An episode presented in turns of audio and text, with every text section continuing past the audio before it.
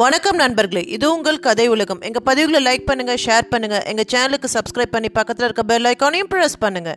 அப்போ தான் என்னுடைய பதிவுகளுடனுக்குடன் உங்களை வந்து சேரும். திரு இந்திரா சௌந்தரராஜன் அவர்களின் விக்ரமா விக்ரமா பகுதி இருபத்தி ஒம்பது. இந்த கதையோட முன்னாடி பாகங்களை கேட்கணும்னா கீழே டிஸ்கிரிப்ஷன் பாக்ஸ் லிங்க் இருக்குது, அதில் கேட்கலாம். கதை: புதிய ஜோதி பத்திரிகை அலுவலகத்தில் விக்ரமனின் மாற்றம் மற்றும் நந்தன் பைராகியின் விஜயம் இரண்டாலும் ஆசிரியர் தேவராஜனும் பட்டாபியும் அலமந்து கிடக்கும்போது விக்ரமனின் அறையில் விக்ரமன் நந்தன் பைராகியிடம் அவன் சொல்வதில் கூர்மையாக இருந்தான். "விக்ரமாதித்தா, சொல்லுங்க ஜி. இனி நான் தான் உன்னோட ஞானகுரு, லோககுரு, காட்ஃபாதர், ஃபிலாசபர் எல்லாம்." "நல்லது ஜி. நான் ஒரு உன்னத லட்சியத்தோடு வாழ்ந்துட்டு இருக்கிறவன்." "சந்தோஷம் ஜி. எனக்கும் ஒரு எதிரி இருக்கான்." "அந்த வேதால் சிங் தானே?" "சரியா சொன்ன. அவன் அரசாங்கத்தை ஏமாத்தலாம், ஆனால் என்னை ஏமாற்ற முடியாது." "உண்மைதான் ஜி. அவனை பிடிச்சிட்டு வர வேண்டியது உன் பொறுப்பு." "உத்தரவு ஜி. உன்னால் எதுவும் முடியும்." "நல்லது ஜி. நீ மனசு வச்சா இந்த உலகத்தையே அரசனாக்கலாம். உன்னை வெல்ல இந்த உலகத்தில் ஒருவர் கூட கிடையாது." "நீங்கள் சொன்னா நான் கேட்குறேன் ஜி." "நான் சொல்கிறதைத்தான் நீ கேட்கணும், வேறு யார் சொல்கிறதையும் கேட்கக்கூடாது." "நிச்சயமா ஜி. உன்னை ஒரு சாமியாரும் தேடிட்டுருக்கார்." "எதுக்குன்னு தெரிஞ்சுக்கலாமா ஜி?" "அதை நான் பிறகு சொல்கிறேன். அவர் கையில் நீ சிக்கிடக்கூடாது." "அதுக்கு நான் என்ன செய்யணும் ஜி?" "சொல்கிறேன். அதுக்கு முந்தி நீ இன்னொரு முக்கியமான விஷயத்தை தெரிஞ்சுக்கணும்." "என்ன ஜி?" "உன்னை பற்றிய ரகசியங்களை பத்திரிகை மூலமாக கசிய ஆரம்பிச்சிருக்கு." "ஆமாம், ஆசிரியர் தேவராஜன் தான் எங்கள் பத்திரிகையில் அதை வெளியிட்டார்." "அதுக்கு மூல காரணம் எதுன்னு தெரியுமா?" "வள்ளுவக்குடி ஜோதிடரான தில்லை நாயக வள்ளுவர் சொன்ன நாடி ஜோதிடம்தான்." "அப்போ அவர்கிட்ட உன் தொடர்பான நாடிகள் இருக்குதா?" "ஆமாம் ஜி. ஆனால் நான் அதை நம்ப தயாராக இல்லை." "தெரியும். அந்த நாடிகள் அவ்வளவும் எனக்கு வேணும்." "அதுக்கு நான் என்ன பண்ணணும் ஜி?" "நீ வள்ளுவக்குடிக்கு போகிற நயமாக பேசி அந்த ஏட்டுக்கட்டுகளை எடுத்துகிட்டு வந்துடுற." "அது எதுக்கு ஜி உங்களுக்கு?" "இனி எக்காரணம் கொண்டும் என்கிட்ட கேள்விகள் கேட்காத."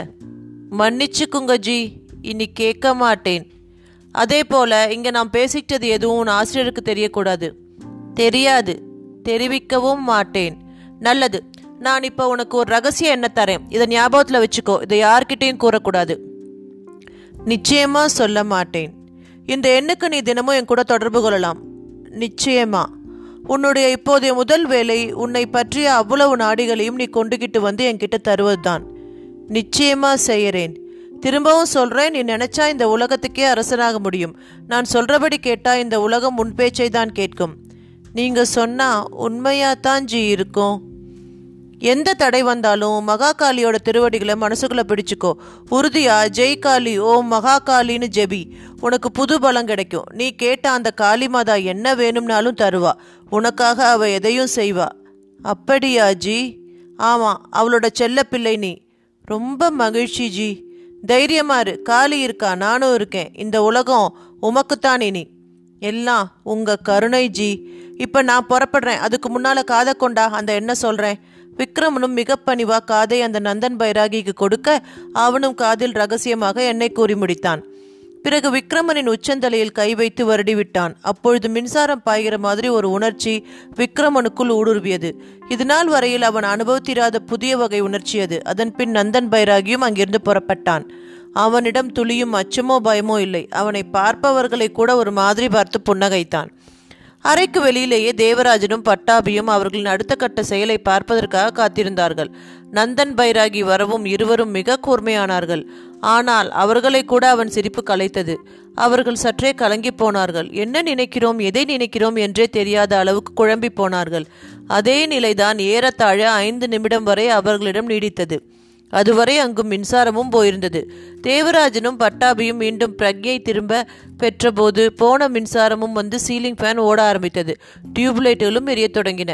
விக்ரமனும் அவர்களை நோக்கி வந்தான். தேவராஜனையும் பட்டாபியும் ஏதோ புதியவர்களை பார்க்கிற மாதிரி பார்த்தான். "விக்ரமா!"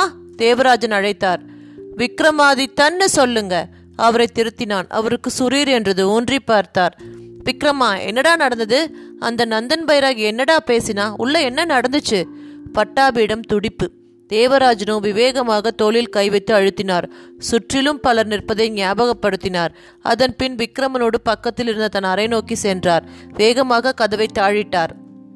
விக்ரமனை நோக்கி திரும்பினார். விக்ரமன், ஏன் ஒரு மாதிரி இருக்கீங்க? அதெல்லாம் ஒன்றும் இல்லையே.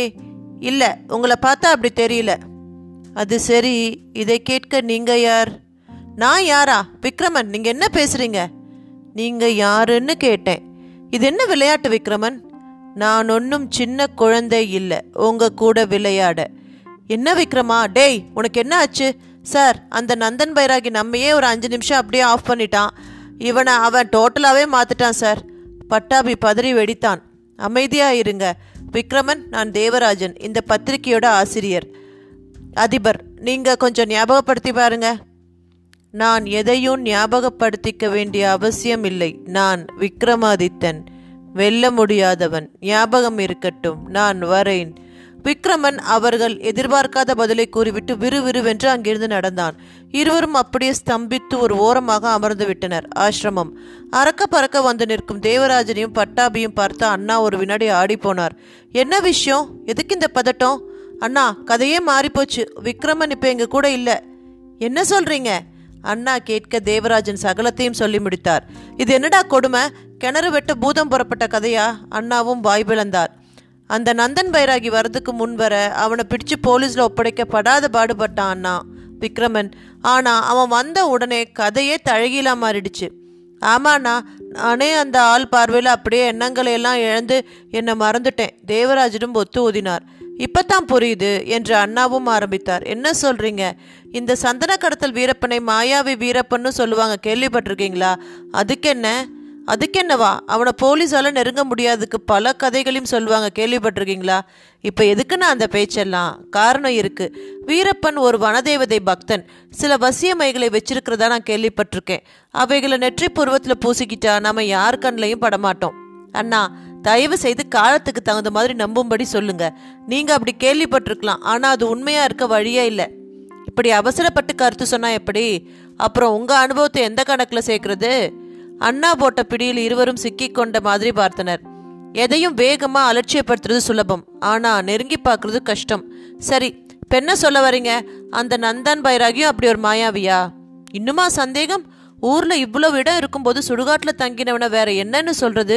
இந்த விக்ரமன் தானே அவனை சுடுகாட்டு பூஜை செய்யறவன்லாம் பார்த்தான்.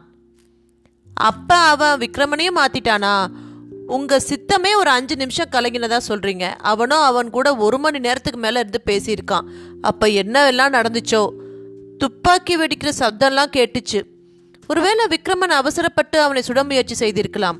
அந்த மாயாவியும் தப்பிச்சு அவனை மெஸ்மரைஸ் பண்ணியிருக்கலாம். மெஸ்மரைஸ் மெஸ்மரைஸ் ஆ இப்பத்தான் கொஞ்சம் கிளியர் ஆகுது. அவன் எங்களை பார்த்த விதத்துலேயும் ஒரு அசாத்திய கூர்மை. மாயம் மந்திரம்னு சொன்னப்போ உங்களுக்கு நெருடலாக இருந்துச்சு. அதே மெஸ்மரைஸ்ன்னு இங்கிலீஷில் சொல்லும்போது ஒத்துக்க தோணுதோ? இல்லை அண்ணா, மெஸ்மரிஸுங்கிறது கொஞ்சம் நம்பக்கூடிய ஒன்று. பல டாக்டர்கள் அதை கையாண்டு நான் பார்த்துருக்கேன். அது ஒரு வித மனோசக்தி தானே. ஓகே, அது மாயமோ மெஸ்மரிசமோ இப்போ நம்ம கவலை அது இல்லை. விக்ரமன் எங்கே போனான் அதுதான் கேள்வி. அவன் எங்கேயும் போயிருக்க மாட்டான். நம்ம எல்லாம் விட்டா அவனுக்கு யார் இருக்கா? ஐயோ அண்ணா, அவனை தேடி ஒரு கூட்டம் அலைஞ்சிட்டு இருக்கு. இந்த நந்தன் பைராகி வேற அவன்கிட்ட என்ன பேசினானோ எதை சொன்னானோ அந்த கோணத்தில் யோசிச்சு பாருங்களேன். எதுக்கு இத்தனை குழப்பம்? பேசாமல் ஐந்தாம் காண்டம் என்னன்னு போய் பார்த்துட்டா குழப்பம் தீர்ந்துடுச்சு. அண்ணா அடுத்த நொடியே நாடி ஜோதிடம் பற்றி குறிப்பிடவும் அவர்களிடம் அதுதான் சரியான முடிவு என்கிற மாதிரி ஒரு பாவனை. அப்ப இப்பவே கிளம்புவோம் என்றபடியே மூவரும் புறப்பட்டனர். வள்ளுவகுடி தில்லை நாயக வள்ளுவரின் வீட்டு முன் தேங்கிய காரில் இருந்து உதிர்ந்தவர்களை வள்ளுவனின் மகன் இளைய வள்ளுவன் சோகமாக பார்த்து கொண்டிருந்தான். வணக்கம்ப்பா, அப்பா இருக்காரா? கேள்விக்கு மௌனம் சாதித்தான். ஏனோ அங்கே நாடி பார்க்க யாரும் வந்திருக்கவும் இல்லை. என்னங்க பண்றது? எப்போ அந்த நாடிக்கட்டுங்க பூமிக்குள்ளே இருந்து கிடச்சதோ அப்போ இருந்தே பிரச்சனை தாங்க. பிரச்சனையா? யாரால? அது எப்படிங்க சொல்ல முடியும்? இரண்டு நாள் முந்தி நீங்கள் வந்தீங்க தானே? ஆமாம், நீங்கள் வந்துட்டு போன மறு நிமிஷம் திபு திபுன்னு சிலர் வந்தாங்க. அப்பாவை அப்படியே குண்டு கட்டாக தூக்கிட்டு போயிட்டாங்க. அப்படியா? அதிர்ந்தார் தேவராஜன். இதையே நீ எங்களுக்கு சொல்லலை? யார்கிட்டையும் சொல்லக்கூடாது, சொன்னால் உங்கள் அப்பா உயிரை வாங்கிடுவோன்னு சொன்னாங்க. அதுக்கு பயந்து சும்மா இருந்துட்டியா நீ? என் இடத்துல நீங்கள் இருந்து பார்த்தா தாங்க தெரியும். அப்பா இல்லாததால் நாடி பார்க்க வர்றவங்கெல்லாம் ஏமாற்றத்தோடு திரும்பிட்டு இருக்காங்க. அது கூட பரவாயில்ல, அப்பாவுக்கு என்னாச்சோ ஏதாச்சோன்னு மனசு பதைக்குது. அவன் கண்களில் கண்ணீர் புரண்டு விழுந்தது. அதே சமயம் உள்ளுக்குள் தொலைபேசியின் சினுங்கள். அவனும் திரும்பி நடந்தான். அண்ணாவும் பட்டாபியும் தேவராஜனும் ஒருவரை ஒருவர் பார்த்து கொண்டு கை பிசைந்தபடி நின்றனர். என்னென்னா இது தொட்டு தொட்டு தப்பு தப்பாகவே எல்லாம் நடந்துட்டுருக்கு. பொறுமையாக இருங்க, நிச்சயம் தப்பாக எதுவும் நடக்க வாய்ப்பில்லை. என்ன இல்லை, விக்ரமன் பற்றின ரகசியங்களை தெரிஞ்சுக்க கரெக்டாக இங்கேயே வந்துட்டாங்களே. எதிரிங்க நம்ம விட எல்லா விஷயத்துலையும் ஃபாஸ்ட்டாக இருக்காங்க. நாம் பத்திரிக்கையில் இந்த ரகசிய செய்தியை போட்டது தப்பு. பட்டாபி ஊசி பட்டாசானான். பட்டாபி, நீ யாருங்கிறத மறந்துட்டு பேசுகிற. தயவு செய்து விவேகமுள்ள பட்டியா உன்னை இந்த நேரத்தில் நினச்சிக்கோ. அந்த காலத்தில் உன் அண்ணனுக்கு பிரச்சனை வந்தப்பவெல்லாம் கை கொடுத்தது உன் விவேகமும் வீரமும், அதுக்கு காரணமான புத்தியும் தான். அது தெரியாமல் இப்போ மட்டும் ஏன் சராசரி மனுஷன் மாதிரி பெணாத்துற? அண்ணா அவனை பலத்த குரலில் மையத்துக்கு இழுத்தபோது, ஐயா என்ற இளைய வள்ளுவன் தான் அவர்களை அழைத்தான். அவர்களும் என்ன என்று அறிய அவனை நோக்கி சென்றனர். ஐயா, ஃபோனில் அப்பா தான் பேசினாரு. அவர் இப்போ ஒரு சாமியார்கிட்ட தான் இருக்காராம். ஒன்றும் பிரச்சனை இல்லையாம். நீங்கள் வந்திருக்கிறத சொன்னேன். உடனே உங்ககிட்ட அந்த ஏட்டுக்கட்டுங்க கொண்ட தாழிப்பானையை ஒப்படைக்க சொன்னார். இதை எடுத்துக்கிட்டு நீங்கள் உடனே அப்பா கொடுத்துருக்கிற முகவரிக்கு போவீங்களாம் என்று இளைய வள்ளுவன் முகவரியை காட்டினான். அதில் காளியப்ப சுவாமிகள், புலிகுண்டுமலை, நாகமலை, புதுக்கோட்டை, மதுரை மாவட்டம் என்று எழுதப்பட்டிருந்தது. நாகமலை புதுக்கோட்டை தெரியும், மதுரைக்கு பக்கத்தில் இருக்க ஒரு ஊர். அங்கே புலிகுண்டு மலை எங்கே இருக்குன்னு தெரியாதே. தேவராஜன் தாடையை தடவினார். இளைய வள்ளுவனும் உள்ளே சென்றான். பூஜை அறையில் மஞ்சள் துணியால் மூடப்பட்டிருந்த தாழிப்பானையை ஒரு பார்வை பார்த்தான். அப்படியே புதையல் என்று நெடுஞ்சான் கிடையாக விழுந்தான். பின் கற்பூரத்தை தேடி எடுத்து அதை ஒரு சாமி உருவம் போல கருதி ஆரத்தி காட்டிவிட்டு அப்படியே தொட்டு தூக்கினான். திரும்பினான். ஐயா ஓடுங்க, எவ்வளவு சீக்கிரம் இங்கிருந்து கிளம்புறோமோ அவ்வளவு நல்லதான். இங்கே இந்த ஏடுங்களை தேடி இதுக்குரிய விக்ரமாதித்த ராஜாவே வந்துட்டு இருக்காராம் என்று இளைய வள்ளுவன் சொன்னபடியே ஓட தேவராஜனுடனே பட்டாபியை பார்த்தார். புரியுது சார், நான் இங்கே இருந்து விக்ரமனை பார்த்து அவனை கூட்டிட்டு வரணும்னு சொல்லாமல் சொல்கிறீங்க, சரிதானே? இப்போ நீங்கள் நிஜமாலுமே பட்டாபி இல்லை, பட்டி என்றார் தேவராஜனும். அடுத்த நிமிடமே அந்த ஏடுகள் அடங்கிய தாழிப்பானையுடன் அவர்களில் கார் அங்கிருந்து நகர்ந்தது. பட்டாபி மட்டும் சற்றே களைப்புடன் கலக்கமுடனும் அந்த வீட்டு திண்ணை மேல் விக்ரமாதித்தனுக்காக காத்திருக்க ஆரம்பித்தான். இத்துடன் இந்த பதிவு நிறைவு பெறுகிறது. இந்த சுவாரஸ்யமான கதையின் அடுத்த பதிவோடு விரைவில் உங்களை சந்திக்கிறேன். நன்றி, வணக்கம்.